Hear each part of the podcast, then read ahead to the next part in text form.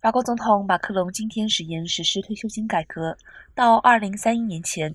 请领全额退休金的最低年龄将从现在的62岁逐步升高为65岁。马克龙接受访问时表示，这项变革将从明年开始逐步实施，但他也说，对于工会讨论退休年龄以及日后修改规定方面，会保持开放态度。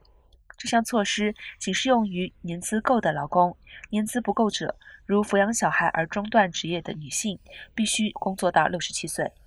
法国全体劳工都能够拿到国家退休金。马克龙表示，如果不改革，政府就必须减少退休金发放额度。